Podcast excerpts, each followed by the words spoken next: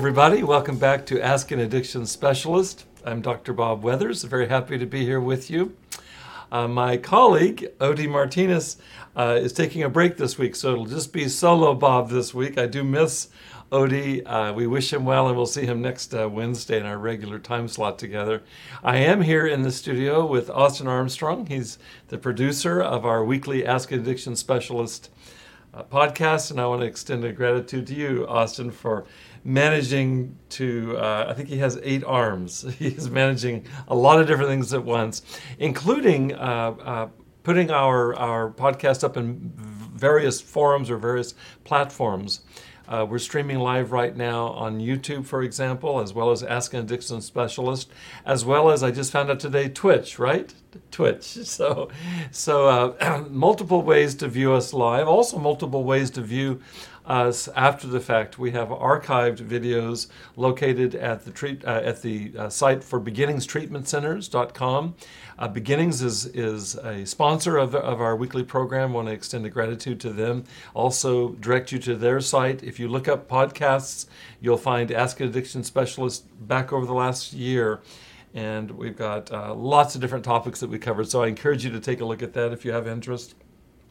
You can also track our podcast from the past on YouTube. It's easy to find us under Ask an Addiction Specialist. Look up my name, and there you'll find lots of resources. A little bit about myself, just to kind of place our conversation in context, particularly for those of you that might be viewing our podcast today for the first time, and then we'll dive right in. Uh, first of all, I'm a professor of clinical psychology uh, at a local university, California Southern University. I've worked with California Southern for about 10 years now, and I love my most recent role, which is supervising doctoral dissertations, uh, many of which have to do with topics related to our podcast series. Uh, I chair a number of dissertations that are looking at addiction of various kinds, both to substance as well as behaviors um, uh, such as eating addictions, gambling addictions, sex addictions, and so on. Uh, and looking at these in the context of healing, treatment, recovery. So I really enjoy that work. Um, I also uh, have a specific interest in looking at some of the factors that serve as barriers to successful, sustained recovery, two of which are uh, internalized shame and stigma, societal stigma. And as it turns out, a number of the dissertations that I'm working with uh, current students on have to do with those topics of shame and stigma as factors that must be addressed uh, for, for recovery to really take. And so we've woven in many conversations here um, on the topic of shame and how to reduce that. I'm completing a book right now that should be out by the end of the year, Unshaming and uh, that's that's uh, uh, an ongoing theme in our in our uh, weekly uh, podcasts here, and it will be today as well. So um, that's that's part of my background. Another part of my background uh, currently is that I I'm a recovery coach, and that means that I I, I was just sharing with with Austin. I run uh, eight different groups each week in different treatment settings. I've been working with beginnings treatment centers now for almost three years, and uh, I'm coming fresh from a, the men's group that I lead every Wednesday afternoon at Beginnings, and I know that I'll be weaving in uh, uh, material from that, that group meeting today. It was very satisfying, and I intend to bring in some of that material uh, a little bit later in our podcast today. So, thank you again for joining us. I want to uh, recommend and invite you to uh, share uh, this podcast with others. You're welcome to link others to it today. Let them know that you like what we're doing. Um, let us know that you like what you're doing by writing comments uh, on our uh, on our Facebook group, Ask Addiction Specialist, um, as well as the YouTube. Uh, if you go to the YouTube, you can you can write comments there. Also, I want to invite you to submit questions in real time today. This is one of the highlights of each week and Austin will um, moderate those questions and send them my way. And as we're presenting today, I'll have a few exercises. We're going to start with an exercise in just moments, and I would love to have your interaction. So I really want to invite your engagement that way, and know that I will respond to you uh, today. And and and if something comes to you later, you're welcome to write to us through the Facebook group, and I'll give you my email address a little bit later too, where you can write me questions. And I love responding to questions uh, after the podcast as well. So this is meant as a, a source of information, kind of a clearinghouse for the latest information on addiction recovery. And I, I mentioned my background because most of most of my focus here uh, has to do with psychological aspects of recovery I, I don't uh, believe that, that that's all that we'll discuss. I'm very interested in biomedical perspectives on addiction as well as social and cultural perspectives. But I come come to you with my background in clinical psychology, and you'll see much of the focus will bring that that, that forward. Um, I mention that because there's a lot of work done in recovery that looks at recovery from the perspective of spirituality, looking at spiritual uh, spirituality as a resource for recovery, looking at addiction as a spiritual problem, uh, and to quote the 12-step programs, a spiritual problem that demands a spiritual solution. And as we've discussed before, in fact, as I'll be discussing next week, talking some more about holistic treatment, I absolutely support that perspective, uh, a spiritual perspective on addiction and recovery.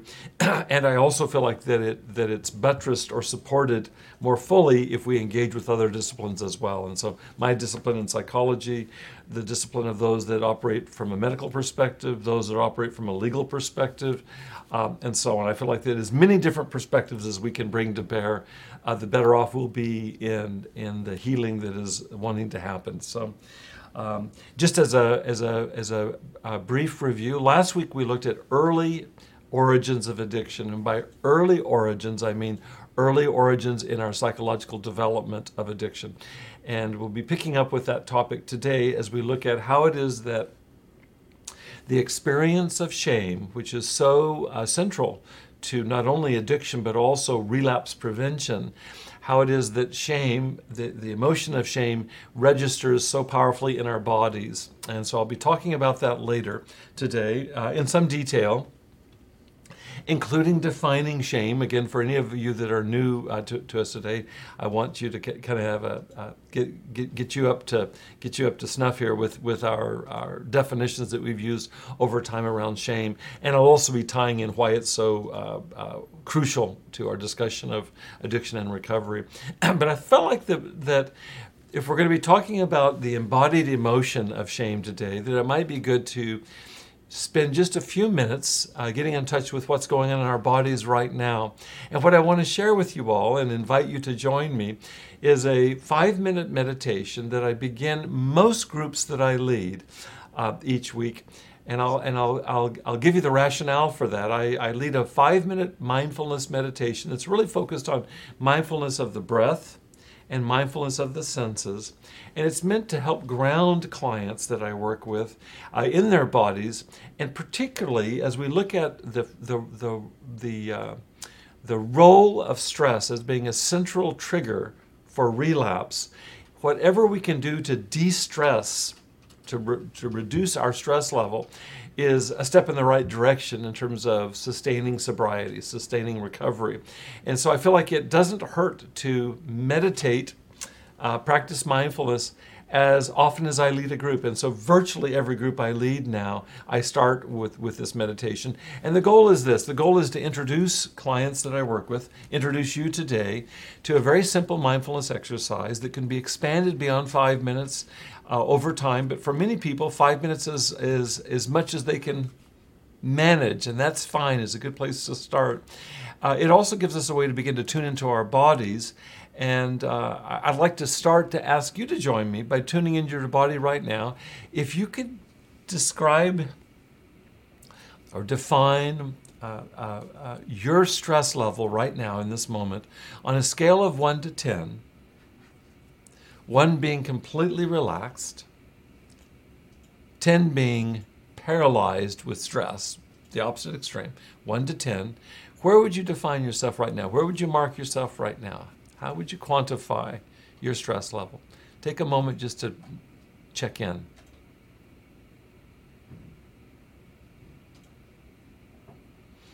Okay. I want to invite you to join me in a mindfulness exercise, and then I'll check in with you when we complete the exercise to see if that stress level has changed. Sometimes, well, for most people, it actually lowers. Uh, it doesn't always do that. It may not for you, but let's give it a shot, okay? So join me in a five minute meditation. I'm going to invite you, uh, wherever you are, unless you're driving, to close your eyes, okay? And uh, if you're uncomfortable with that, maybe just lower your eyes to uh, reduce distractions. And I, will close my eyes um, uh, and, and lead us in a very simple meditation. It takes about five minutes. And consider it a, a mini vacation, okay? So here we go. Start by taking in a deep breath and release that when you're ready. Another breath, deep breath, breath inside. Feel it all the way down into your abdomen and release. Do that again. Deep breath in, feel it all the way down. Your abdomen will rise with the in breath. And on the out breath, notice that your uh, abdomen uh, recedes, that it falls. Now, a couple more breath cycles of just noticing the rising and falling of your stomach. Breathing in, rising, breathing out, falling. Rising, falling. Now, if you're like me, thoughts will tend to come in and uh, distract us from our focus on just the sensation of breathing. And I want to give you a little clue, something that can be helpful, and that is as a thought comes into your awareness, rather than following it as in daydreaming, see if you can, for now, just make a mental note of that thought. Uh, I find it helpful just to label it thinking, thinking, and then set it aside gently and bring your attention back to the breath.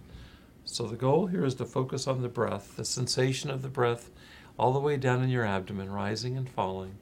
When a thought comes in, simply label it thinking, thinking, and then back to the breath, rising and falling. Let's try that for a couple of breath cycles.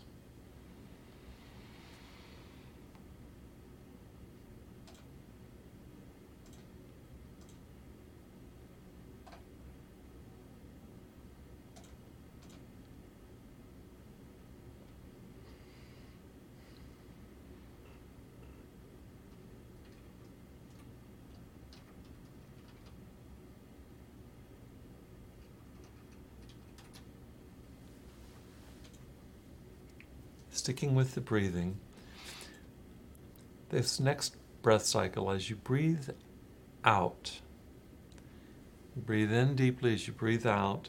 Allow your body just to relax. If you're sitting like I am, just allow your body to settle into the chair. Feel the gravity pull you down. Just feel, feel the heaviness. Be, be limp. Just let that go.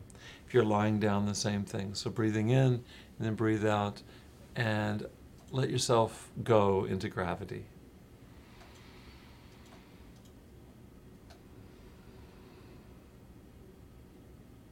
Okay. On the next two breath cycles, gradually work up from your feet to the top of your head, scanning your body for any differences in temperature. You'll notice your extremities may be cooler, any exposed skin may be cooler, whereas other parts of your body may feel warm. Just slowly scan from foot to head and take a couple of breath cycles to do this. So just take your time.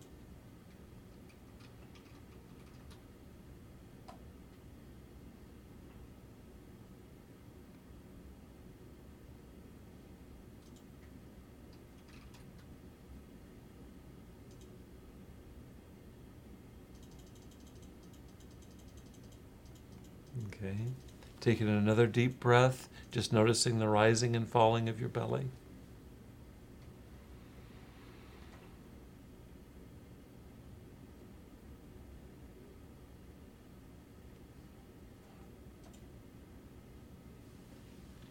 On the next couple of breath cycles, I'd like to invite you to see if you can detect your heartbeat inside your chest, for now without putting your hand on your chest.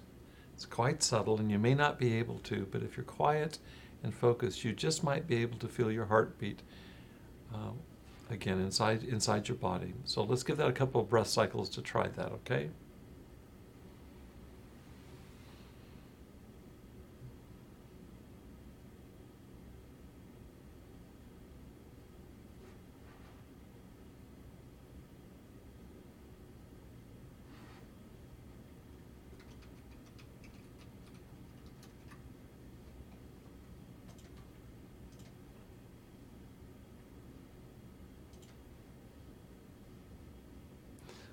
Right, now I invite you to put your hand on your chest so that you can feel your heartbeat directly in your hand. Let's do that for one breath cycle.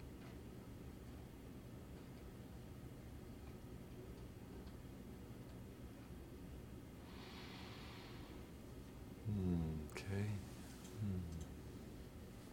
Now drop your attention slightly to your stomach and notice how you're feeling in your digestive tract right now. Do you feel full? Do you feel hungry? Is your tummy upset? Just notice what you feel down in your stomach.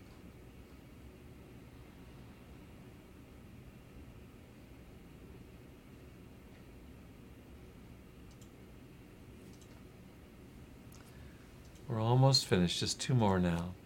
On the next couple of breath cycles, start from the top of your head and work your way down to your feet, this time scanning for any muscle tension, any aches and pains that you feel in your body.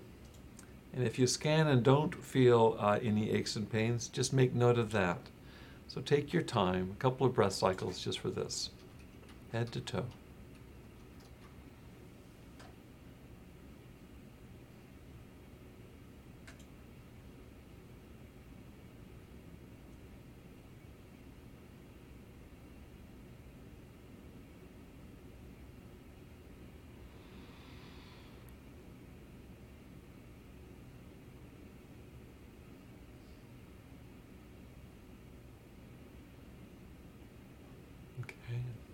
And then finally, for now, um, notice what you hear. I'm in a very quiet studio environment with Austin, and I can hear his typing on the keys occasionally, but it's pretty doggone quiet in here. Uh, you may be in a noisier environment, and whether you're in a quiet environment or a noisy environment, there'll be sounds that you hear, maybe distant, maybe close. And something you might try is in between the sounds, see if you can detect the silence between sounds. So even if there's noise in the environment, voices or outside car sounds, whatever, air conditioning, see if you can also appreciate and notice any silence. And let's do that for one breath cycle and then we'll be done.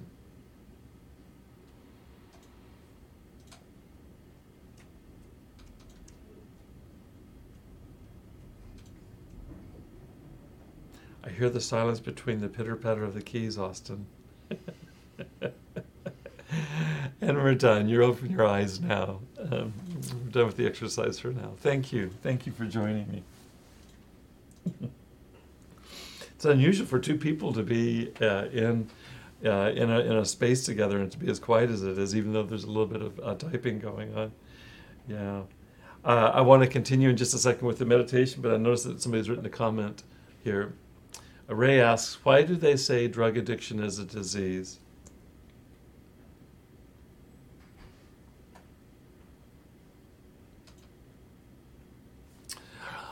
Uh, you know what I'd like to do, Ray, is I will answer that question. Let's do this. Let's let's uh, just spend a couple minutes kind of debriefing after the meditation exercise that we just did, and then let me uh, respond to your question. It's a great question. It's a very important question. So thank you. I will come to that in just a moment. Appreciate it, Ray. What I'd like you to do if you joined in the meditation is make a note right now of where is your stress level right now on a scale of 1 to 10. See if you can locate that.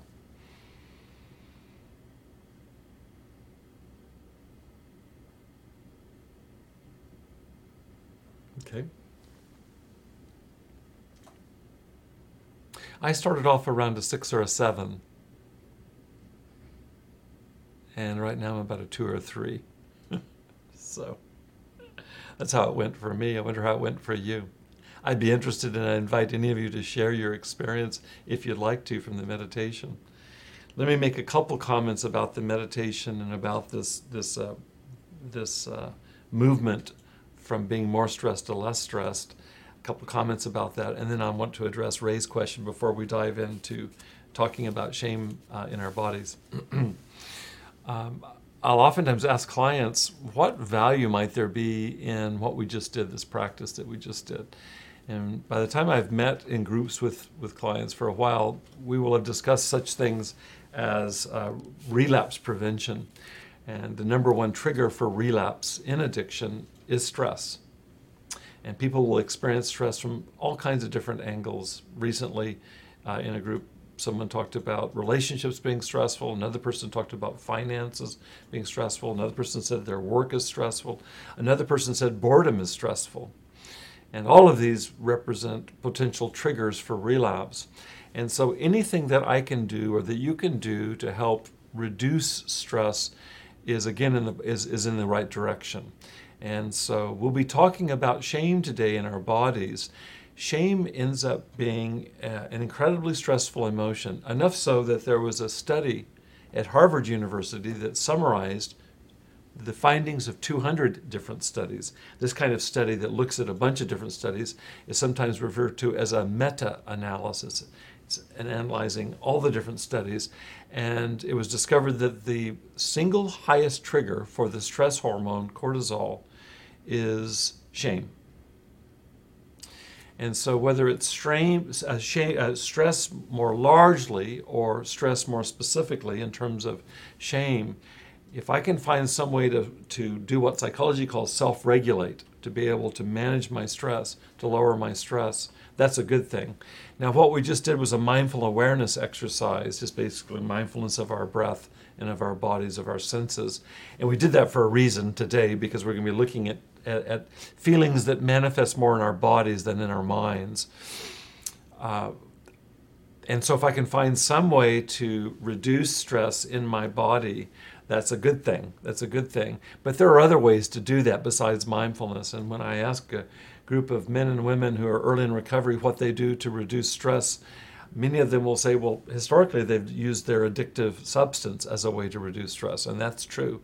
And so you can see where the mandate is here.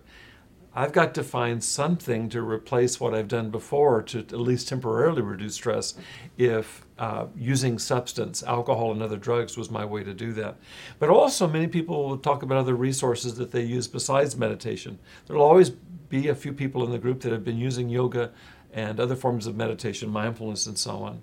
Uh, but for other people, it, it can be uh, athletics, sports, working out. For, for many, it's music, art, poetry. Uh, uh, for some, it's it's just uh, uh going on a hike, going to the going to the beach. We live near the ocean and watching the sunset.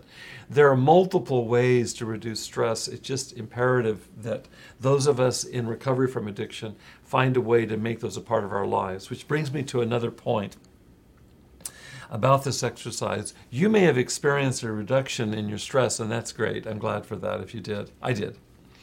Uh, but don't be discouraged if you didn't, uh, only because, like most any other uh, skill that we develop, it requires practice. And practicing what we just did right now for, for five minutes or, or, or so a day, to do that for a week, you'll be that much better at the end of the week. And there's research to suggest if you do that for six weeks, nearly daily, that you will have built a new habit that's really, uh, really making a sizable difference in your stress levels. So uh, I encourage you to uh, experiment if you're interested in this exercise. You know, it occurs to me, it actually came to me as one of my thoughts as I was meditating, is if you go on YouTube and look up my name, Dr. Bob Weathers, I've got a series of four different meditations that are just basically what we just did. Um, and they're five minutes long, 10 minutes long, 15 minutes long, and one's 20 minutes long and you're welcome to view those. Those are easy to access. Okay, so that's that's a thought as a resource. There are lots of other resources on mindfulness uh, on YouTube, and, and you're welcome to check them all out. But I encourage you to experiment to see how this goes. Uh, many clients that I see will say, well, you know, I'm not a good candidate for meditation. My brain is too active. And I say I'm at the head of that list. I have a very active brain. And with practice, it actually can get to where I can calm my brain thanks to practices like this. I also engage very much in athletics and music as ways to help relax, chill, unplug. Uh, and I recommend you do that too. So I've got one question that I've got on the tip of my tongue, Ray's question, which I'll come back to, and it looks like somebody else has written in a comment. So let me take a look at this real quickly, and then we'll proceed forward. Well, this is from Angela. Hi, Angela. Thank you for joining us. Angela says, I just got up from a siesta. That's good. I'm glad you had a nap. That's good. So my stress was low. Yeah, after a nap, it really, you know, taking a nap is another way to reduce stress. She says, but doing the mindfulness with you brought me more present and focused in a calm way. That's good. Thank you. Thank you. Uh, you are already relaxed, and it has a way of grounding us and kind of centering things uh, and I know from conversations that we've had that, that you already are very embodied and grounded in your body. And something like this, if it's useful to you and it sounds like it was after a nap, that's great. It's great to take that relaxation and be able to focus it. It's a funny thing with mindfulness because, it, it, on the one hand, it's very um, uh, it's very uh, kind of open and flexible. On the other hand, it's very focused. Uh, I don't know how this went for you all, including you, Angela, in terms of being able to focus on feeling your heartbeat. That takes quite a bit of concentration. Um, but it's a very it's a, and it's a very subtle practice for sure. But it's an opening into the senses that we might otherwise miss, and it's always there, just as our breath is. So it's a it's a it's an interesting kind of coming together of apparent opposites where you're focused and relaxed at the same time. I'm glad it was useful to you. Thank you. Thanks for sharing that, Angela.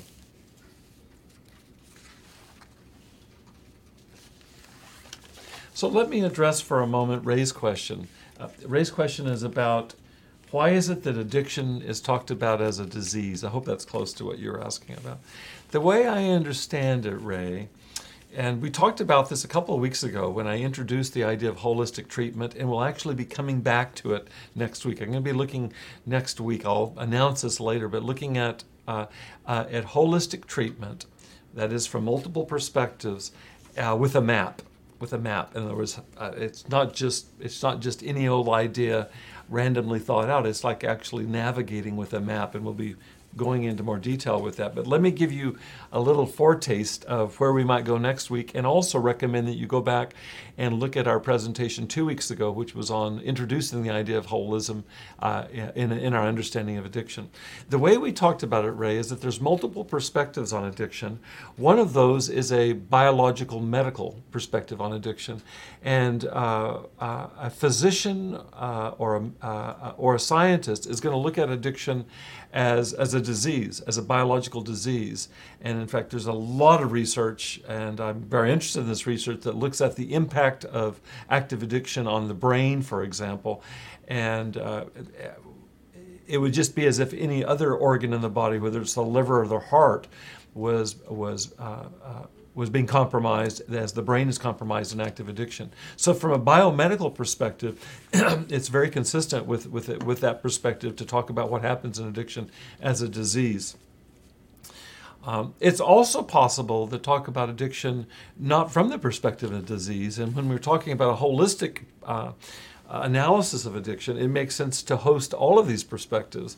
And so, for example, from a uh, social cultural perspective, you could analyze addiction as a uh, uh, social phenomenon. Certain certain certain social groups, demographic groups, um, are much more vulnerable to addiction than other groups. Or let's just look at something historical. Is that this is one of the topics of the group I led earlier today at Beginnings, is looking at the uh, the current opioid epidemic, there's no precedent for this epidemic. It's a function of some combination of new pharmaceuticals having been developed, having been made widely available, and they're highly addictive, and people are dying in droves.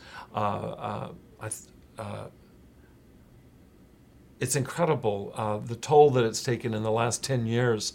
And that's that's a historical phenomenon. And so you can look at it you can look at addiction historically or as a social cultural phenomenon.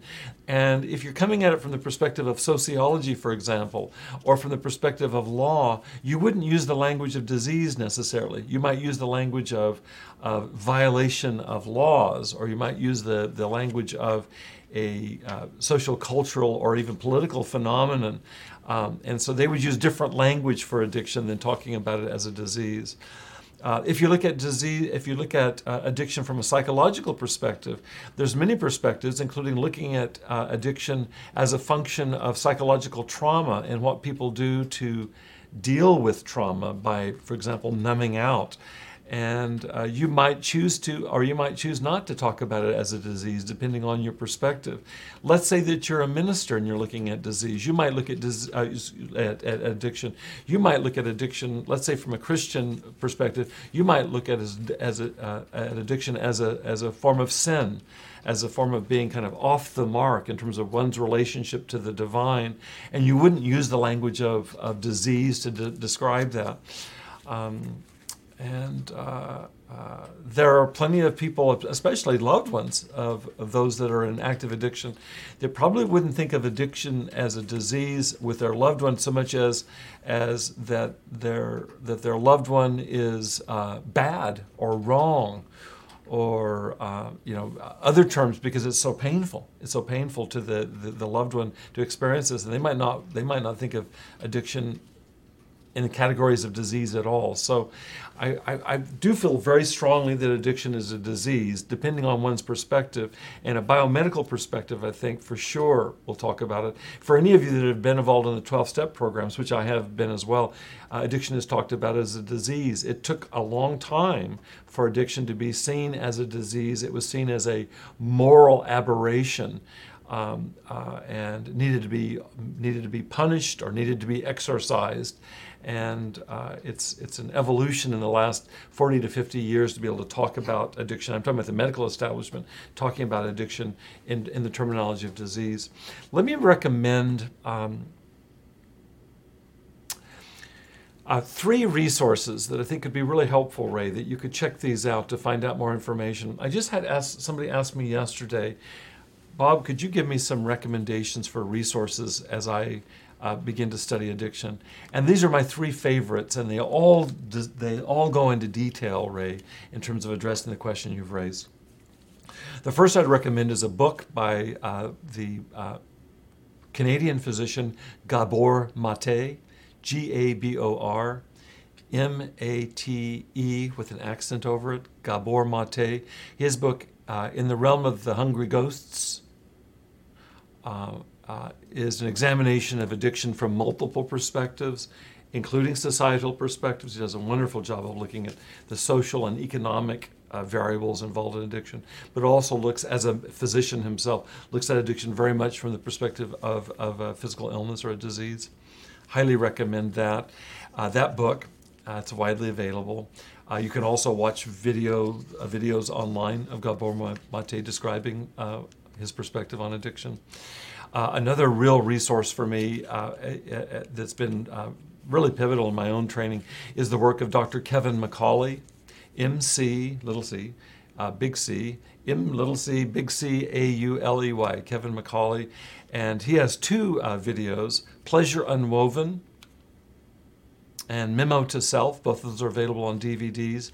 And I think he does extraordinary work in, in talking about the, the, the disease uh, metaphor, the disease language of addiction. He actually refers to addiction as a disease of choice and specifically talks about the parts of our brain, specifically the frontal cortex, that are involved in making decisions, such as saying no, are rendered moot. There are they're uh, trumped by by the midbrain in active addiction, and so to actually choose not to use uh, even more powerfully, as, as Kevin puts it, to choose not to crave in, in and around active addiction is next to impossible. And he explains the brain circuitry that goes into to supporting that thesis all you need to know is know addiction yourself firsthand or speak to somebody who does and they can discuss how difficult it is to resist and it's next to impossible not to crave in the context of addiction and, and dr mccauley does a wonderful job of that.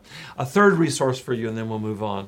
A third resource I've, i found really valuable and this is available in videos um, it's actually an audio book as well is dr thad polk from university of michigan t-h-a-d p-o-l-k has a series called The Addictive Brain that is as current as science is right now. He's a scientist.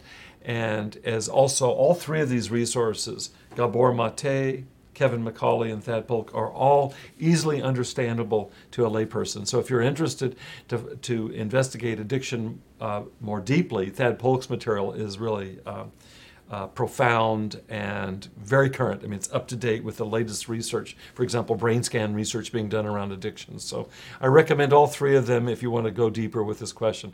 It's an important question. I'll tell you why. it relates to our topic of shame. I just sat yesterday with a group at a, at a treatment center, center, and we talked about addiction in the brain.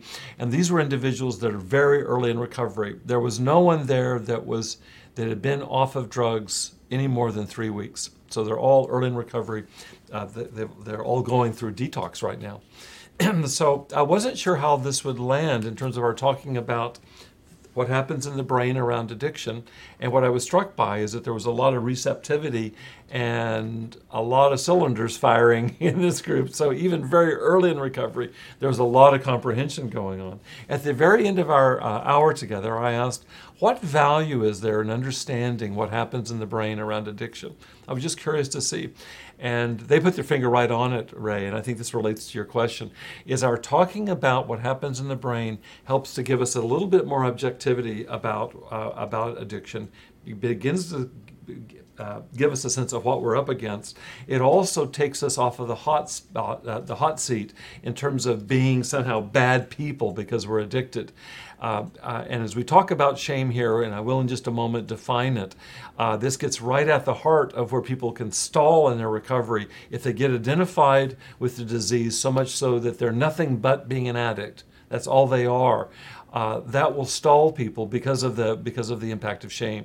And so, if I can have a medical perspective or a biological understanding of addiction, it actually helps to ward off the worst of, of uh, self indictments as well as other indictments from others for somehow being a bad person uh, without hope, because there is hope there is hope for recovery from addiction, and it helps uh, tremendously to find a position in regards to addiction that makes this distinction about me needing to change my life at the same time that I am not a bad person or a hopeless person or a defective person um, from top to bottom, because that's not true.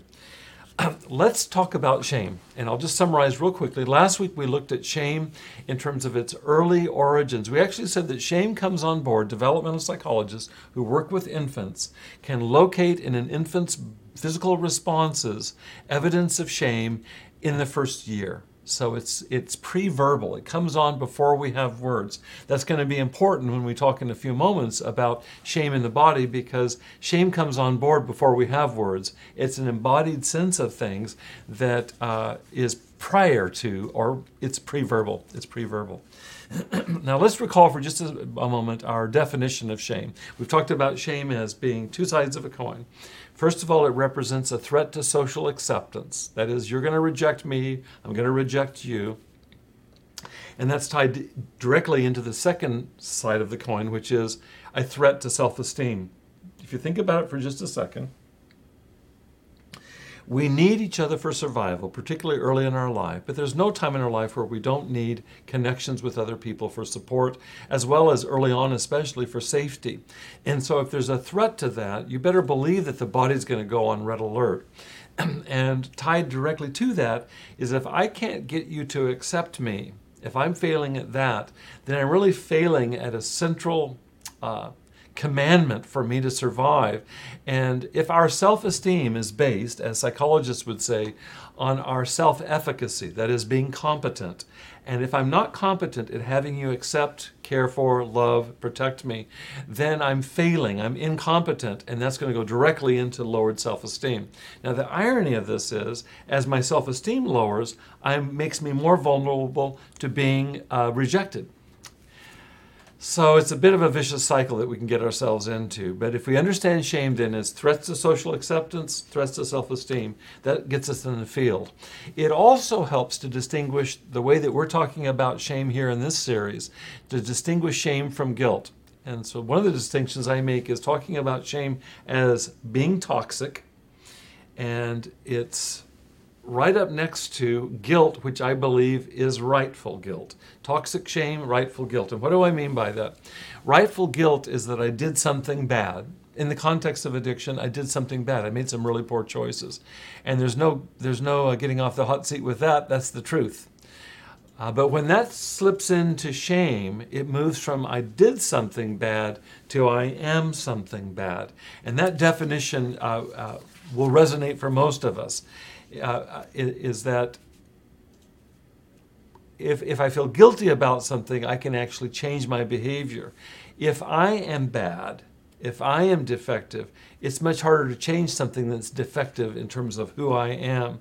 And, and in fact, we're talking just a moment. We're going to do an exercise in just in just a second. We'll talk in just a moment of what happens in the brain around shame to understand how it is that shame really is toxic. Um, but as I said earlier, shame is not primarily about words, and so our definitions. Shame is a threat to social acceptance, a threat to self esteem, or that shame differs from guilt because guilt means I've done something bad. Shame means says to me that I am something bad. Those are still words. So what I want to ask us to do in our in our exercise right now is I want you to think of an instance in which you've experienced shame, embarrassment, humiliation, and think for a moment of where you locate that. Where does shame locate in your body? You're welcome to write this down if you care to. Where does shame locate in your body?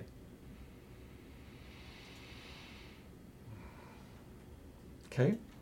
Now, when I ask this of group members uh, regularly, I'll get a whole range of responses. Let's see if, if any of these match for you.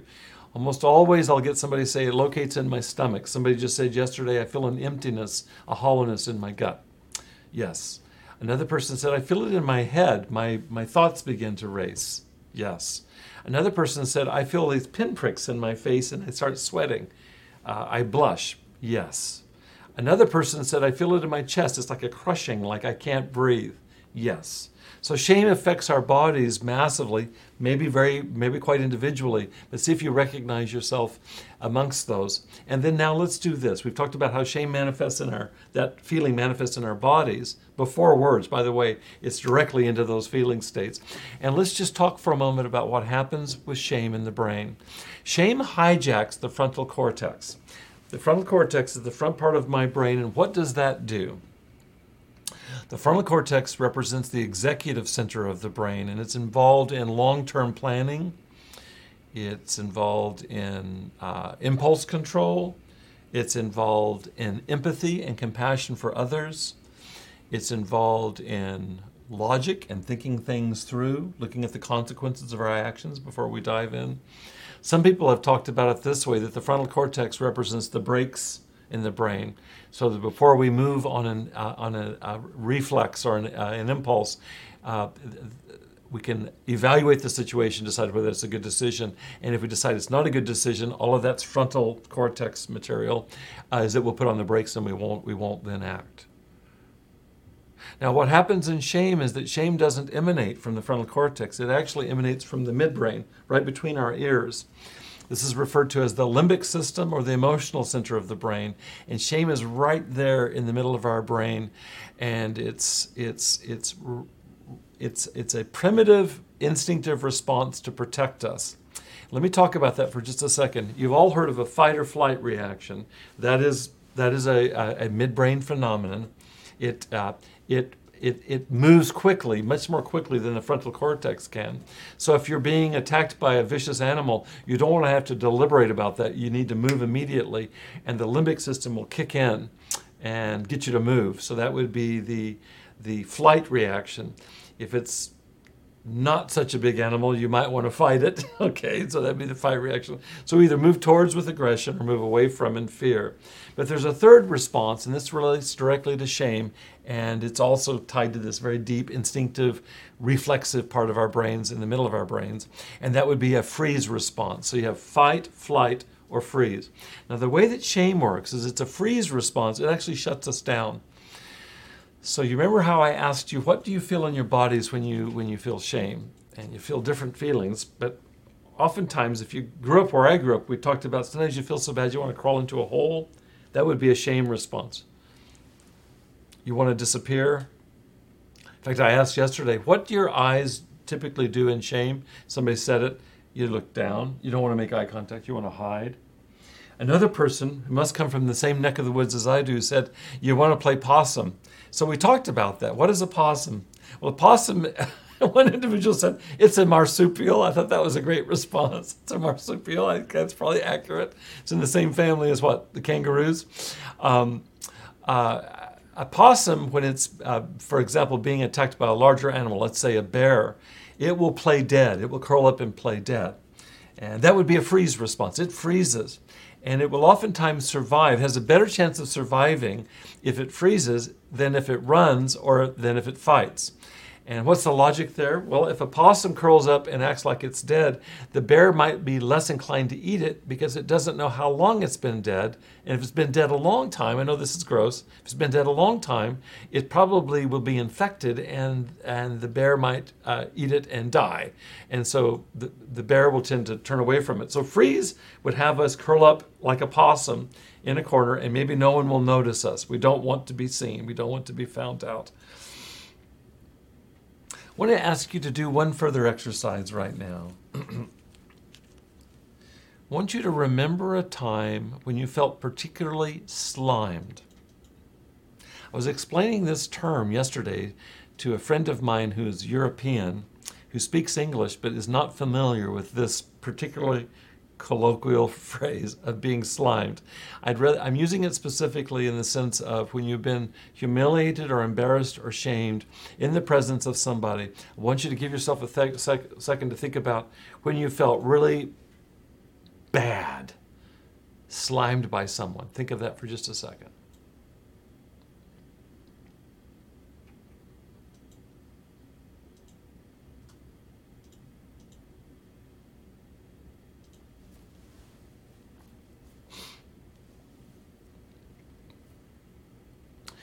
See if you can relate to where you feel that in your body, just in the memory of it being slimed. Where do, where do you feel it in your body?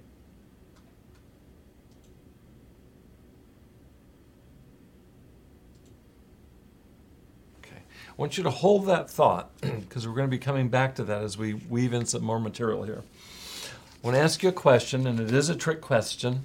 Okay. Where are our brains located?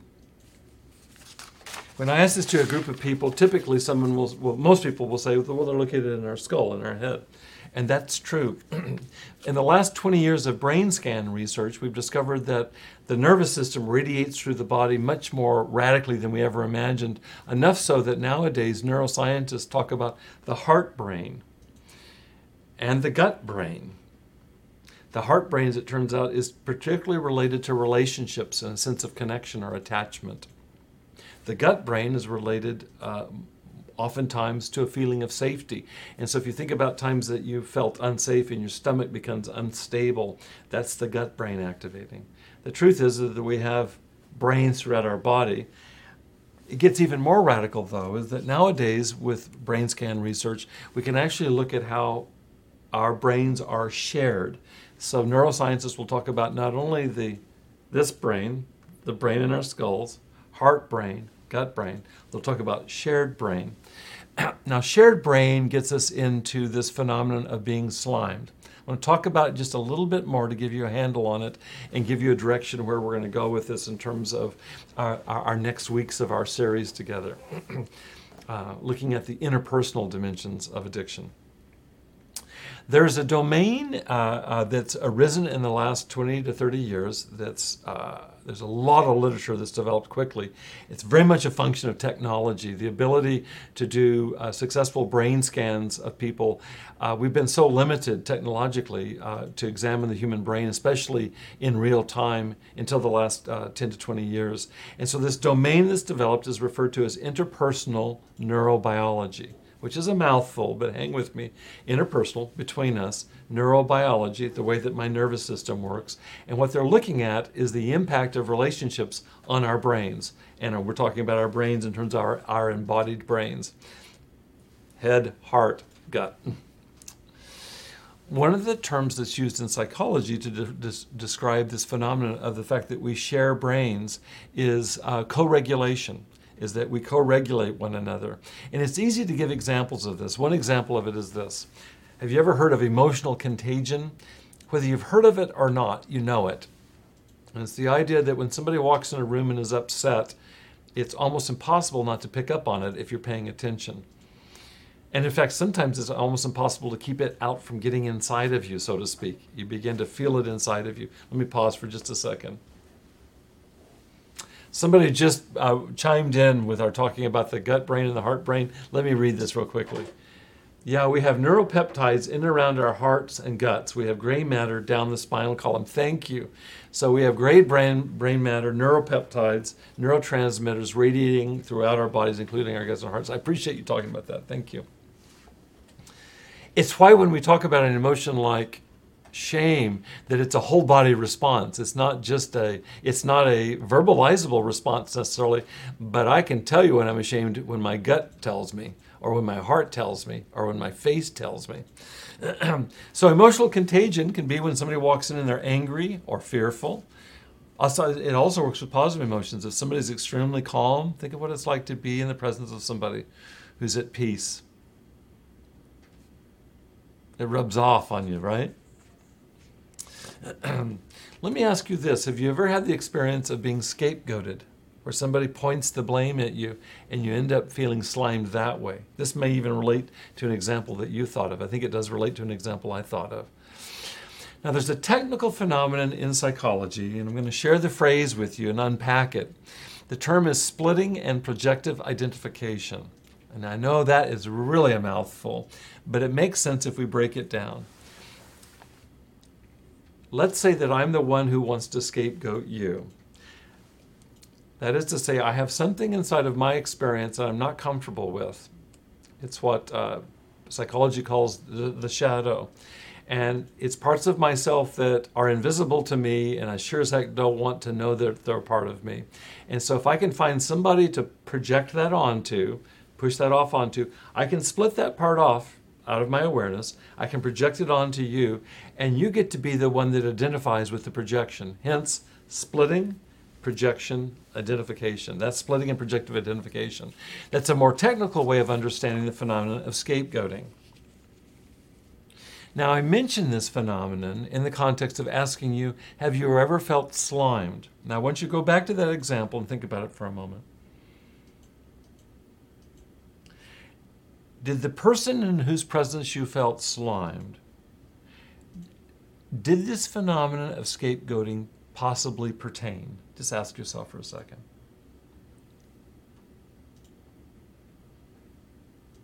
I'd never thought of it before with this the particular example that came up, but I suspect that it did. That's funny. Insights abound. what's not funny is to be slimed, and, and also what's not funny is to be on the receiving end of somebody's projections, realizing that, for example, and this happens a lot with addiction. Um, there was a study that was done uh, in the last few years at Johns Hopkins School of Public Health, where they looked at all of the different uh, diseases um, um, referred to as mental disorders in the diagnostic manual for psychiatry, the DSM, and everything from anxieties and depressions to thought disorders like schizophrenia uh, across the board. And, and then examined each one of these diagnoses for what is the social stigma around those diseases. And at the very bottom of the barrel, not surprisingly, if you've been in this position, were the substance use disorders, the addictive disorders, that they have, they have the most negative attribution of any of the disorders. And, and so, if you've experienced addiction yourself firsthand, which I have as well, and I'm in recovery, and if you're in recovery, you'll know what it's like to experience being stigmatized or being scapegoated by people that don't understand it. And here's the irony one of the ironies of this is that whereas 25% of the American population of adults is currently addicted to substance, if you include alcohol, nicotine, and other psychoactive substances. And as I discussed last week, this does not include caffeine. I just said I discussed this last week. I realized it was on another presentation. I gave a webinar last week to the state of Idaho, and somebody asked me, Did that include caffeine? That does not include caffeine. Caffeine is a psychoactive substance, as Austin sips on his Starbucks.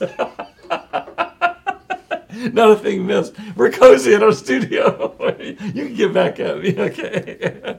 and that's fine. But we're talking about substances that recreate, uh, you know, uh, severe problems. Not to say that uh, a huge amount of caffeine doesn't, but so alcohol, nicotine, and other substances, 25% of us are addicted.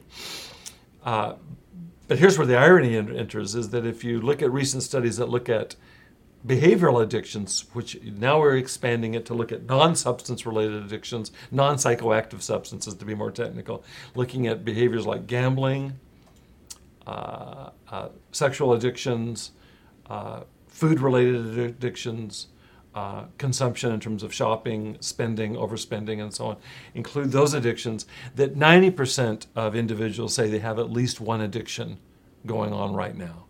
So so if if you've experienced being scapegoated for for having been addicted to a substance, just be aware that the individual that's scapegoating you probably is scared if they're a loved one. It's very understandable that they'd be mad at you, and their anger oftentimes will come out as bl- uh, their fear will oftentimes come out as anger or blaming but also that that individual probably suffers themselves from addiction. We've talked about addiction in terms of the etymology of the word. Addiction comes from the Latin word addictus, which simply means to be sl- a slave. And all of us are enslaved to certain behaviors, and some of us are, uh, are also uh, addicted or enslaved to certain, uh, to certain substances. And so, uh, this phenomenon of splitting and projective identification or scapegoating happens a lot. We've already looked at how there's the most stigma around addiction, uh, and yet, probably not many of us are in a position to really stand purely and say, I don't have any addiction, you're the one that's blameworthy. Now, I want to be careful about this because I'm not wanting to make excuses for addictive behaviors. That would be a mistake, uh, a mistaken interpretation of what I'm saying. Here's what I do want to say is addiction recovery, most of the work that's done in re- uh, addiction recovery focuses on self-reliance. What can I do to be responsible? And that's as it should be. I, I at the end of the day, I have to decide I want to change my life and what do I need to do to be accountable to myself and to others in terms of establishing sobriety in favor of a long term, successful, uh, sustained recovery. We're talking about shame, though, is that shame is the most stressful human emotion and that stress is the number one trigger for relapse. And here's the tricky part shame is a social emotion. Remember how we defined it? Shame is a threat to social acceptance and how that affects my self esteem, how that affects me feeling about myself. So, as much as I want to be self reliant, which is true, in many ways, one of my primary impediments to success there is a social emotion, a social experience related to feeling slimed, to feeling scapegoated, to feeling shamed. Shame affects us, as we've seen today, deeply in our bodies. We've talked about the freeze response, where it will freeze us up. Shame will stall me or freeze me or paralyze me in my forward movement towards successful recovery. So, in this sense, you can literally say shame kills. As important as it is for me in recovery to take accountability for myself and to take action accordingly in terms of my healing from uh, addiction, I also need to be aware of this fact, and I hope we've established it just by our few exercises today, that others, especially significant others, matter greatly. Others matter. And why is that? Is that if we receive support from others, that will free up our best creative uh, energies. And if we're shamed or attacked or undermined by others, that will risk stalling us, moving us into that freeze response. It's the last thing that we want to be. We do not want to be a possum to our own recovery and our own momentum. So the question is this what's to be done? If others are important as and they're vital to our, uh, if co regulation is as important to my recovery as is self regulation, what's to be done? The next slide. You must go into the dark in order to bring forth your light. You must go Read it again. You must go into the dark in order to bring forth your light. Remember how I talked about rightful guilt? We have to be willing to take responsibility for what we've done in the context of addiction, for choices that we've made, for behaviors that have been uh, a function of our addiction and in support of our addiction. We must take accountability for that. And one of the best uh, arguments that I know of for the various self help support groups that are available for addiction and for recovery, whether it's the 12 step uh, system of, of support, uh, there are other options, smart recovery, I'm very involved in refuge recovery, which is a mindfulness based approach. There are uh, any number of, of support groups for every addiction imaginable. What they have in common is creating a safe space where you can talk about your addiction, identify it, as a problem that you want to fight. But what we do is we externalize that problem outside of ourselves so that we can so that we can work on it. This is back to Ray's question earlier. If I have a disease, then I can work on, on putting together a plan for recovery. If, on the other hand, I am a disease, then what hope is there for me? And what you have in common with the 12 step groups and other self help support groups is a way of talking about addiction as a disease, externalizing it, and then going about the healing of it. To give you an example of what happens in most support groups that I've been involved in, is that there, there's an opportunity for taking inventory. What have I done today? What have I done this week? What have I done uh, in active addiction? What is it that I need to turn around? What amends do I need to make? How can I begin to make amends for all the wrongs that I've done? and that I, uh, I that I work towards healing relationships owing to what I've done in the past. I learn how to atone for what I've done. And just as importantly, I begin to develop a relationship, a conscious relationship with my own uh, shadow. With my, and so I do shadow work on myself. I can do that in groups. I can do that with therapists and recovery coaches, but that I work on clearing that out too, so that I don't end up being blindsided by that, but I begin to be aware of it, re- realize my vulnerabilities. In the context of 12 step work, realize my character defects. There's another comment here.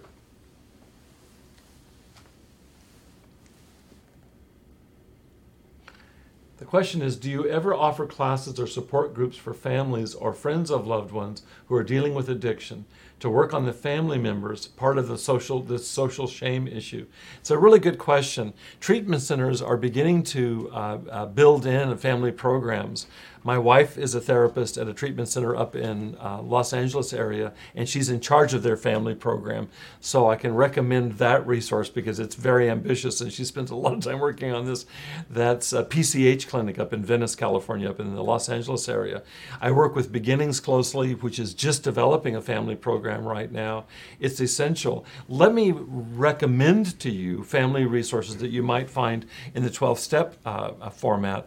For example, Al Anon uh, is a huge resource for family members that are wanting to get clear about boundaries, for example, uh, in their relationships, but also want to get clear from enabling addiction and or shaming the addict who's seeking recovery. And so there's resources that are available. Those are freely uh, freely available. Treatment centers more and more beginning to be aware that like we've been talking about today, that addiction is an interpersonal phenomenon as much as an individual phenomenon, and that to deal with one without the other is limiting, is limiting. So, uh, if the question is to me personally, most of my work is leading groups right now with individuals who are seeking recovery from addiction. I do recovery coaching where I see people in my office, and I oftentimes will see loved ones of those that are in recovery in my office, sometimes later on. So once they've gone through a treatment center, I'll see the loved ones, husbands, wives, children. I'll see them with, with, with the individual who's in recovery. And the goal there is to, we call it treatment generalization, is to get the treatment successes that happened in a protected uh, full on treatment environment to get those to generalize, to bridge over to real life. I've seen this again and again where somebody can have a successful treatment in a uh, 30 or 60 day program, go home to the Midwest of the United States, interact with their families, and relapse in a week. And so, if there aren't resources, it's implied in the question, there aren't resources applied uh, creatively and ambitiously, uh, that the treatment will not generalize. It will not. It will not take. And so, this piece we're talking about is critical. And I want you to know it's not about dissing family members. Uh, any of us that are loved ones of those that have been addicted know what it's like to fear that you're going to lose your father, you're going to lose your brother, you're going to lose your husband, you're going to lose your wife. And so that fear is understandable. It's just that so oftentimes it will come out indirectly, and there have to be better ways of working with it than shaming and blaming the addict or the, the, person in early recovery. So there's a lot of work to be done. If you're interested in uh, reaching out to me, uh, let me give you my email address in just a second. I'd be happy to talk with you more about resources wherever you might be, and we can brainstorm together. Feel like it's really critical. you know, we're going to finish up right now. And I want to say this is that there is hope. And the hope is this, as far as I can see, is that we're finally able to be able to choose for healthy relationships. And so it's one thing to get slimed every once in a while in a relationship, it's another thing to be habitually slimed. And if a relationship is habitually sliming, that relationship needs to be healed. And if there's not an openness to relational healing, then there need to be, speaking of boundaries, there need to be boundaries set up. I led another group this week where we were talking about this, where uh, one group member had to set a boundary with a family member who was so toxic to be around. And there was great suffering in that, but the worst suffering was to allow the relationship to continue to be abusive the way that it was. And so, uh, if there's hope in this, it's that in support of my recovery or your recovery, is that we can begin to discern uh, and discriminate between healthy relationships, those relationships that will facilitate forward movement, versus those relationships that push us into a freeze response where we shut down and die. And so I want to encourage you to think about healthy relationships uh, in your own life and, uh, and also to use what we talked about today to begin to identify relationships in which, or interactions in which you feel shamed. It could be in the workplace, it could be in a home uh, environment with a family member or with another loved one, um, just to be able to pay attention to it. It's very helpful because our bodies don't lie to us this way. Our bodies will indicate what's going on. And as I said before, it's underneath words. It's it's in the midbrain. So very helpful for us to begin to pay attention to that. It's critical for those who are in recovery to pay attention to this because if we're involved in shaming interactions, the the the reflex will be to want to numb out from that shame because it's so painful and it's just one step from that to the bottle or the syringe and so it's really a critical uh, uh, discernment to be made, that's for sure. I want to thank you for uh, being with with me today and with Austin here in the in the studio. Um, I've already made mention of it. Next week we're going to be looking at holistic treatment with a map, and we'll be talking more into the question of addiction as a disease as well as other ways of describing it. If you have any final questions or if you want to reach out to me more about the question regarding family resources that might be available in your community, please write me at uh, drbobweathers.com. If you go to the website, there's a contact me portion that goes right to my email. Just write me anything that you want to ask me, and I'll be happy to respond to you personally. Uh, really appreciate you being with me this week. Uh, if, if, if, there's a takeaway from today, uh, in addition to understanding what happens to our bodies around shame, it would be the opening exercise. And see what you can do tomorrow to take five minutes just for yourself to, um, to calm yourself, to, uh, to de stress. Thanks so much. You take care, and we'll see you next week. Bye bye for now.